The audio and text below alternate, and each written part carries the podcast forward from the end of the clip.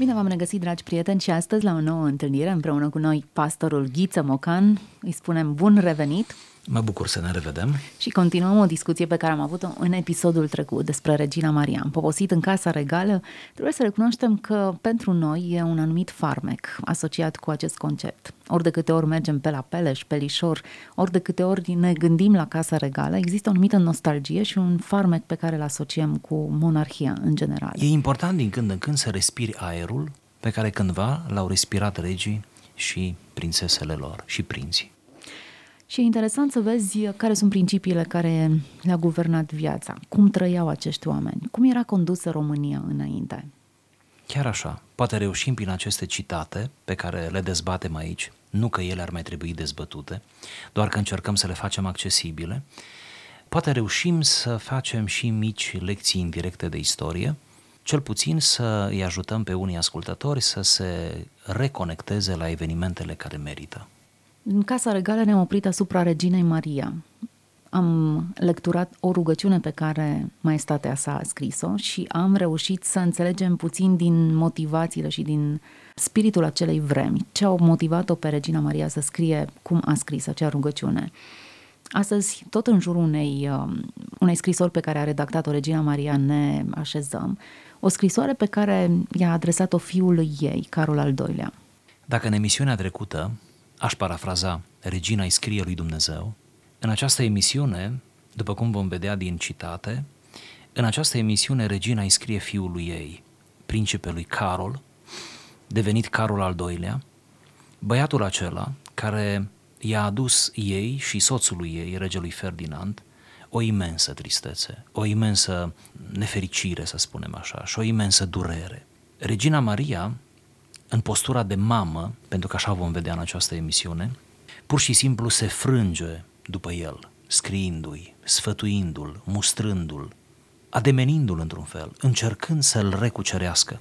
În condițiile în care avem în față pe principele Carol, ce era soț, era tată, da? Să nu uităm, care lăsa în urma lui acasă pe micuțul lor, pe actualul rege Mihai, și care și-a luat lumea în cap, în sensul absolut românesc al termenului, și s-a dus de tot felul de plăceri, în special din sfera aceasta plăcerilor sexuale, a avut tot felul de relații, în lumea largă, în Occident în special, și fragmentul acesta, scrisoarea aceasta, descrie de fapt probabil a treia mare cădere din viața principelui Carol, când mama este departe, Regina Maria, și ajunge la el doar prin intermediul unor scrisori.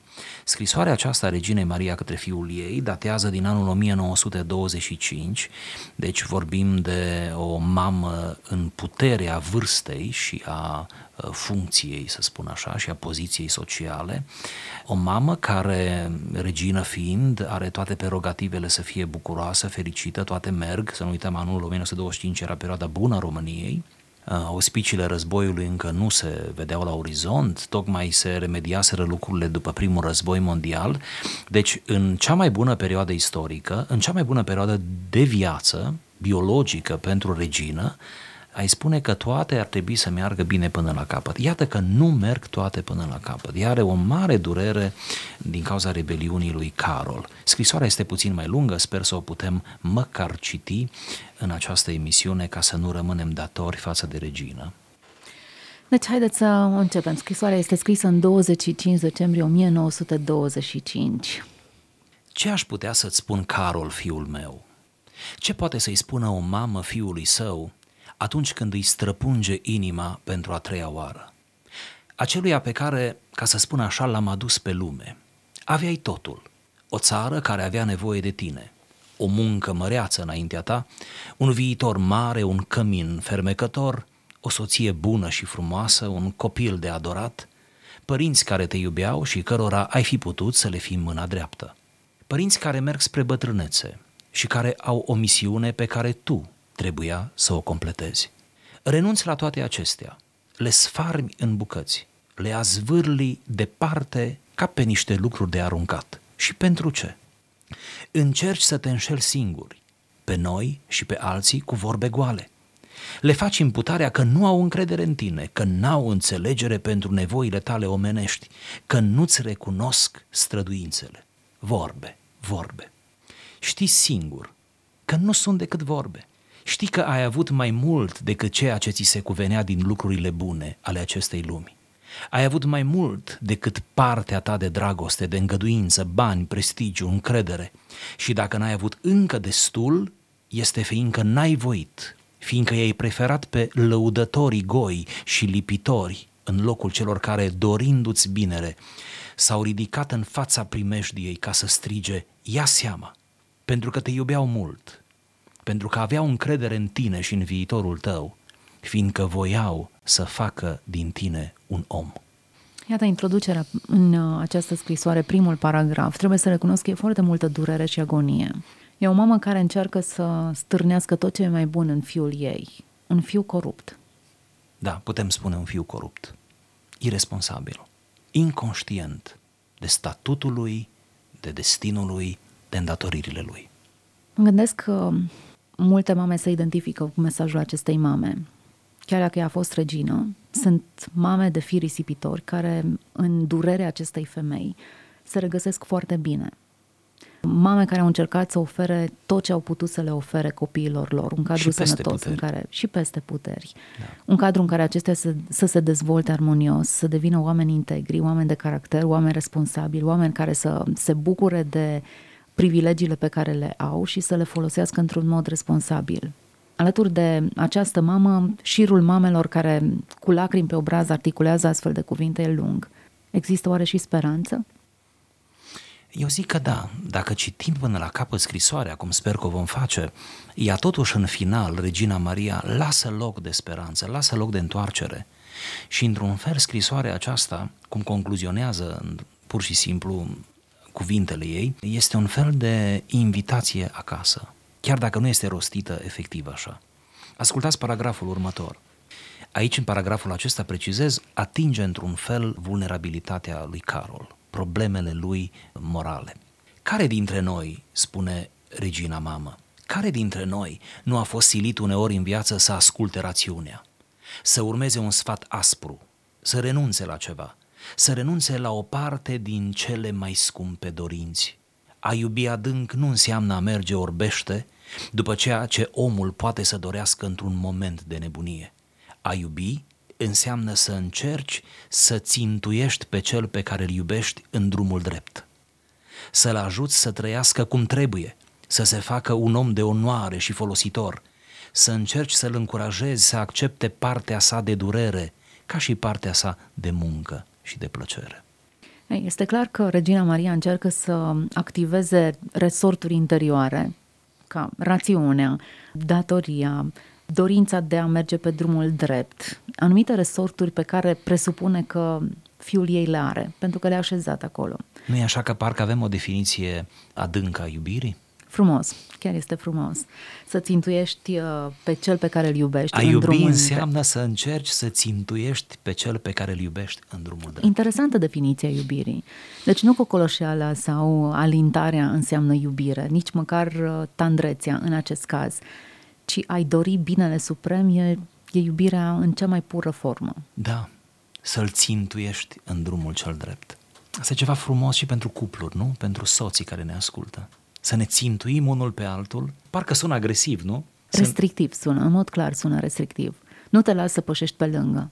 Nu-ți permiți să te îndepărtezi la drumul drept. E o dulce exigență, aș spune, nu?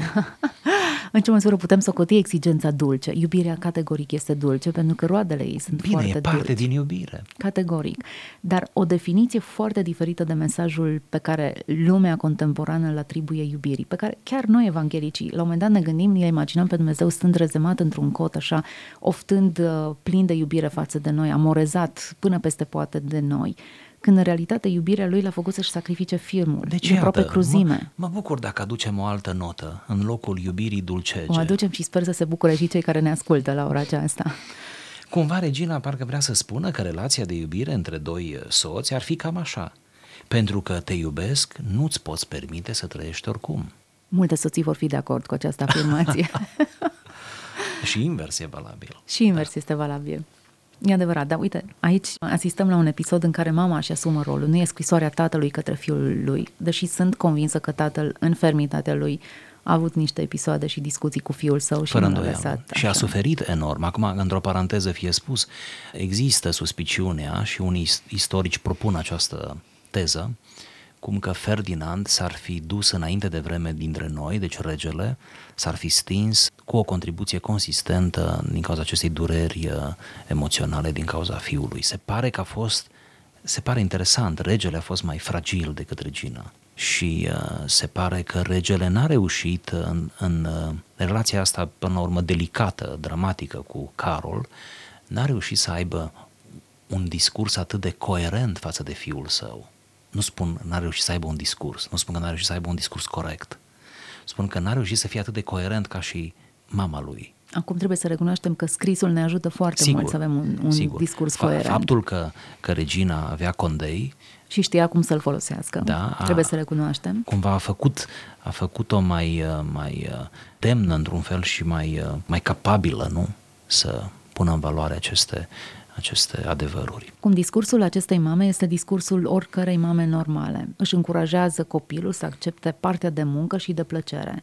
Nu există doar plăcere în viața aceasta, ci există ambele și vin la pachet. Partea de durere, de muncă și de plăcere. O succesiune această inevitabilă. Această triadă, care ne vine întotdeauna la pachet. Mă gândesc că în ceea ce am citit se regăsește orice mamă care se uită la fiul sau la fiica ei, care tocmai a înțeles dragostea greșit, ca să spunem elegant, tocmai a înțeles greșit, ceva atât de frumos, dar a înțeles greșit. Da, a iubi adânc, afirmă regina, nu înseamnă să mergi orbește, după ceea ce omul poate să dorească într-un moment de nebunire. A iubi adânc e mult mai mult decât un simplu moment de zăpăceală. Da. Definiția aceasta e mai mult decât impuls, decât instinct, decât atracție. Și cred că sancționează foarte mult epoca noastră post-adevăr, în care ceea ce simți tu primează. Ceea ce simți tu este norma. Nu mai există o altă normă superioară. Dacă ești congruent cu ceea ce simți, e adevăr, ești autentic. N-aș vrea să intrăm prea filozofic în detalii, vreau doar să spun că trăim o răsturnare pe care au observat-o bine filozofii, o răsturnare în comparație cu evul mediu unde prima sufletul și emoția. Vă imaginați că în perioada evului mediu, cu precădere, au fost iubiri adânci și nedeclarate între doi oameni? Vă imaginați că pe vremea aceea funcționa dictonul o dragoste nemărturisită e adevărata dragoste? Pentru că nu începi, pentru că nu o strici. Astea sunt lucruri aberante acum, nu că le spunem acum, de aceea le și spun, ca să ne șocăm puțin. Vă imaginați că au fost legături sufletești, platonice, deci pur platonice, care nu s-au consumat în căsătorie, în relație intimă nici atât, nici în relație intimă, nici în căsătorie, nu s-au consumat din cauza diferenței de clasă socială și nu numai. Vă imaginați că au existat iubiri doar din scrisori, deci platonici în adevăratul sens al cuvântului. Ce vreau să spun cu asta? Nu spun că așa ar trebui să arate, nu spun că asta este norma, spun doar că prima sufletul, adică trăirile sufletești. În vreme ce astăzi totul s-a răsturnat, acum trupul, corporalitatea, a căpătat o prevalență în raport cu sufletul. Acum, dacă mai simțim ceva, e un bonus, e un plus. Dacă sufletul participă și el, deci avem sentimente... Instinctul primează. Da, dacă avem sentimente, e un bonus, e ce frumos. Dar important este să avem satisfacția corporală, fizică, plăcerea aceasta fizică. Cât de reducționist. Da. Cât de mult am redus iubirea și... personalitatea umană. Pur și simplu acum sufletul, ca trăiri sufletești, vine din urmă, gâfâie și nu mai ajunge trupul din urmă, așa să vă imaginați. Pentru că singurul senzor cu care omul modern, omul de azi, încearcă să acumuleze plăcerea, este corpul, singurul senzor, ceea ce este primejdios. Este primejdios. Ar trebui în mod normal să fie ultimul senzor. Ne întoarcem la Carol. Un Carol care trăia la fel de senzorial și la fel de se exprima într-un mod atât de nesăbuit. Își trăia iubirile în felul acesta și distrugea și ruina absolut totul. Interesant. A fost educat, a fost format în total alte principii și alte lume. Și când te gândești pe cine a avut mama, nu? Dureros și surprinzător în același timp. Cred că nu e singura mamă care asistă la acest proces. Tocmai de aceea discuția noastră nu e de dragul discuției. Sperăm să fie un suport și pentru mamele care încă nu au redactat o astfel de scrisoare, dar au trăit astfel de stare. Fiecare cuvânt al ei. Uh-huh. Să continuăm. Cum ți-am spus-o în ultima noastră întâlnire tristă de la Sinaia, ceea ce nu pot înțelege la tine este concepția ta despre viață.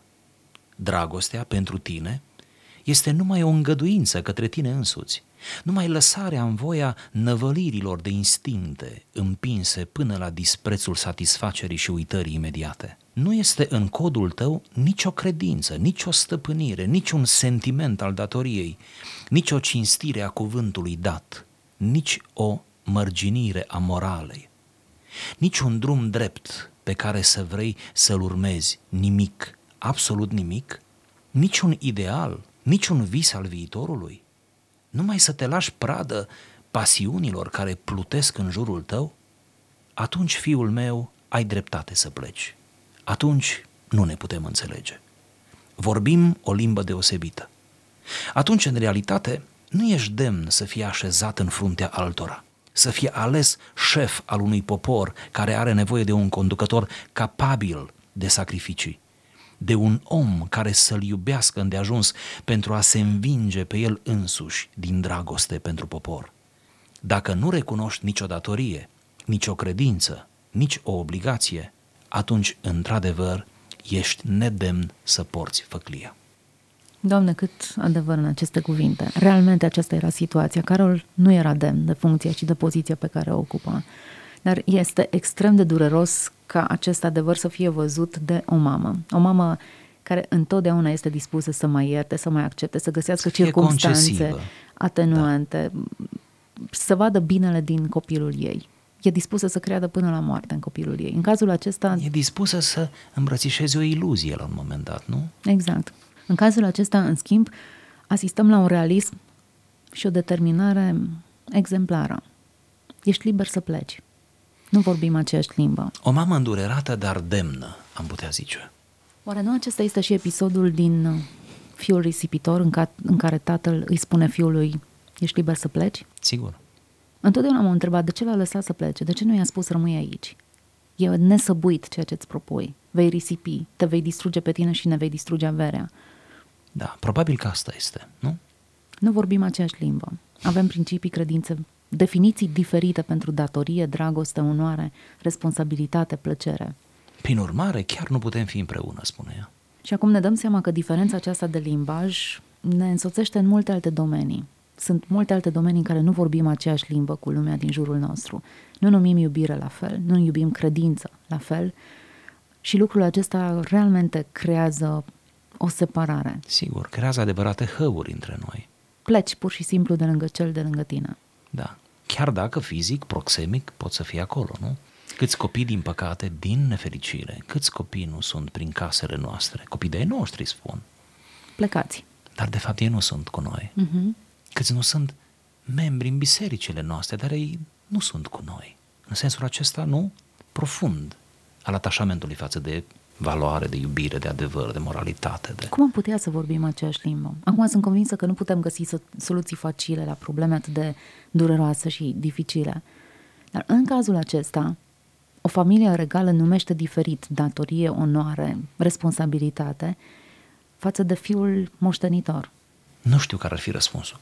Aș încerca doar un răspuns provizoriu, ar fi că poate un pas înainte este cel făcut și de Regina Maria, măcar să stăm într-un moment al adevărului și să definim, măcar să constatăm că noi chiar suntem diferiți. Eu mă gândesc că și ăsta e un pas înainte. Foarte bun, exact. A da un măcar diagnostic, chiar dacă nu avem soluții, da. A da un diagnostic pentru situația reală, e un pas eliberator. Până la urmă e timpul să pleci. Da. Nu are sens să ne mai mințim că ești aici din moment ce oricum ești plecat. Da. Oare ne dăm seama ce discuție dificilă avem și cât de costisitoare? Pentru că articula lucrul acesta, ești liber să pleci, e simplu. Al articula în contextul în care Regina Maria l-a scris, e un lucru care te costă totul. Nu uităm că acesta era fiul moștenitor, sigur. Era speranța unei națiuni, toate privirile erau ațintite asupra lui. Haideți să parcurgem puțin mai încolo și chiar lucrul acesta cred că îl menționează Regina puțin mai încolo. Erai aici folositor pentru totul și la toți. Erai născut pentru o moștenire glorioasă. Și acestea toate le arunci oamenilor în față și pentru ce? Și pentru cine?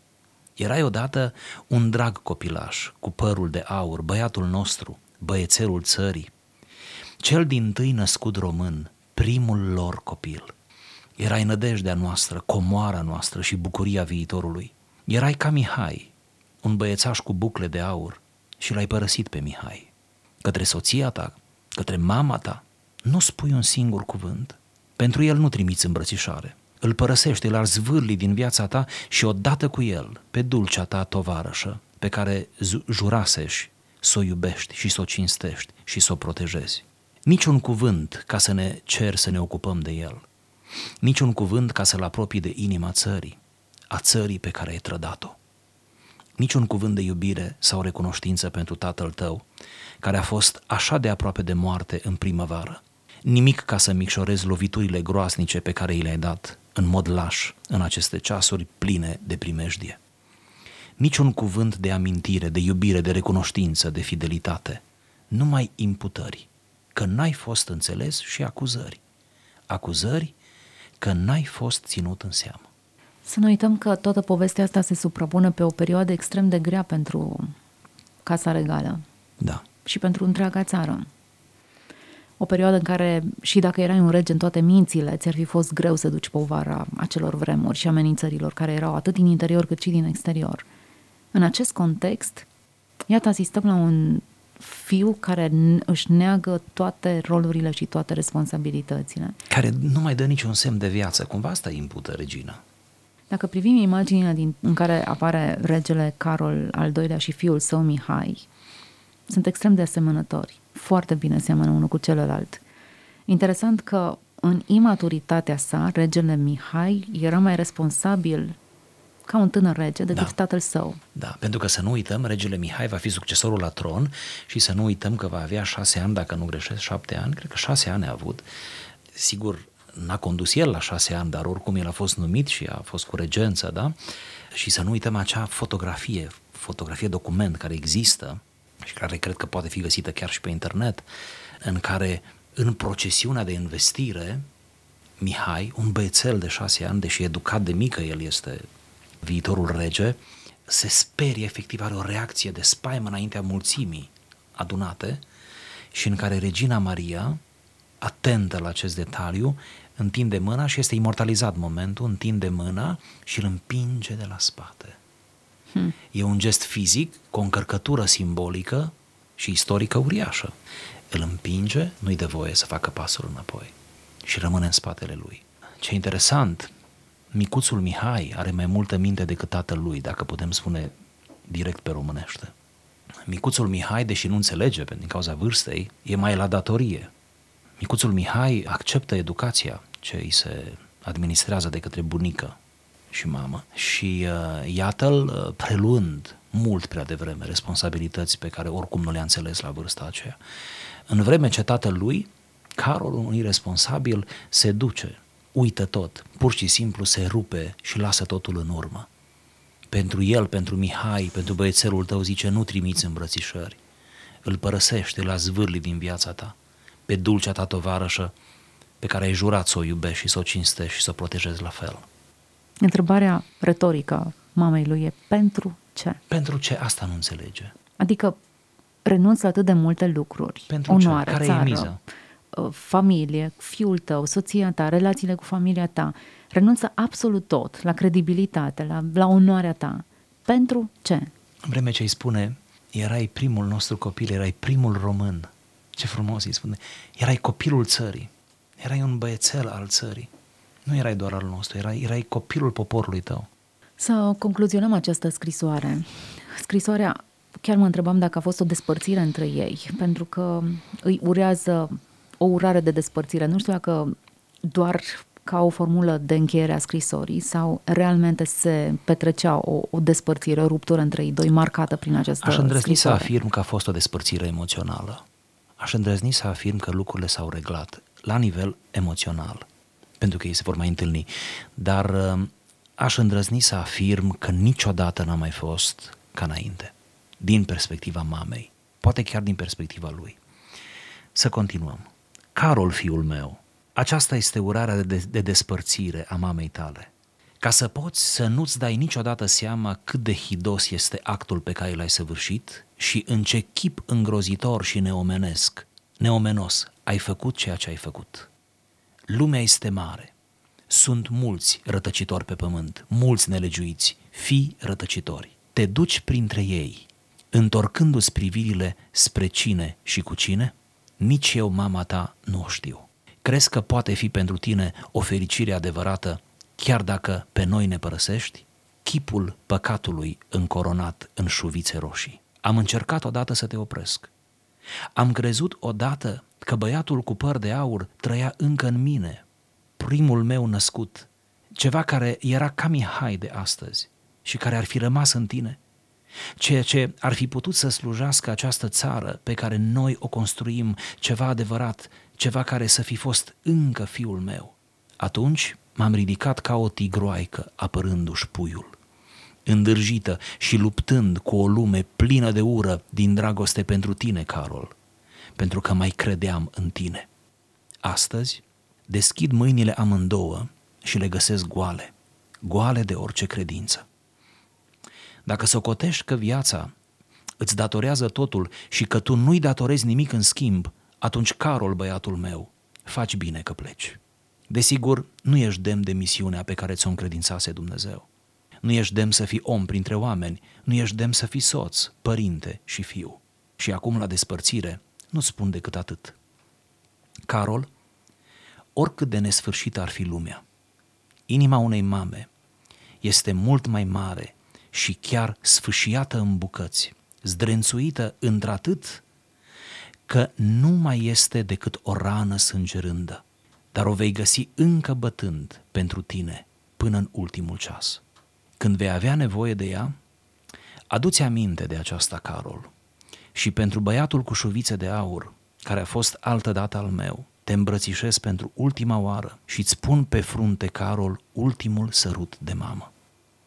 Drumurile vieții sunt lungi și numeroase, Carol, și dacă eu, Regina, trebuie să te azvârl în lume, inima mea te va aștepta totuși la capătul fiecăruia dintre aceste drumuri, fiindcă fiul meu, Carol, cred că va veni într-o zi ceasul când vei avea nevoie de mine. Ceasul negru când ai să plângi singur, părăsit de toți, așa cum tu i-ai părăsit pe toți.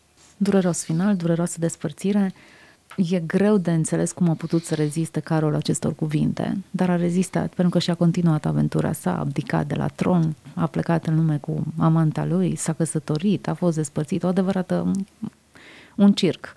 Ceea ce mi se pare interesant în memoriile pe care amanta lui, care ulterior a devenit soția lui, le-a scris, spunea: cei care nu-l cunosc îl cred pe Carol rece, sfidător și încăpățânat, ar trebui să-l vadă în seriile din casa lui. Ceea ce cu adevărat îi lipsește lui Carol este mama sa iubită și uneori mă văd silită să-l tratez ca pe un copil. Asta face mai tristă toată povestea, nu? Semn că aceste cuvinte, chiar dacă păreau că se izbesc de un zid rece și că sunt neauzite, în sufletul fiului ei au răsunat puternic și după ce mama lui nu a mai fost, el, chiar dacă a rămas rătăcitor, plecat în lume, chiar dacă nu s-a mai întors niciodată la țară și după ce comuniștii au pus mâna pe putere, nici nu mai avea unde să se întoarcă. Exact, nu se mai putea. Chiar dacă și-ar fi dorit redresarea, ea nu a mai avut cum să fie posibilă. În acest context, dorul după mama lui, și mă gândesc că aceste cuvinte răsunau în mintea lui. Sperăm într-o întoarcere acestui fiu risipitor.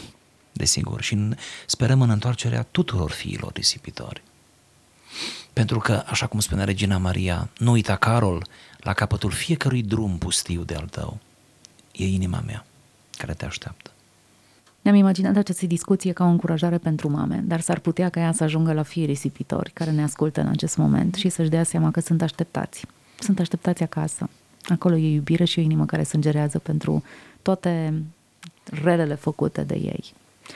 A fost tristă și dureroasă discuția noastră, dar ne-am propus să o avem gândindu-ne la utilitatea ei și la faptul că ar putea să atingă anumite coarde în sufletul celor care ne urmăresc și să marcheze drumul spre casă.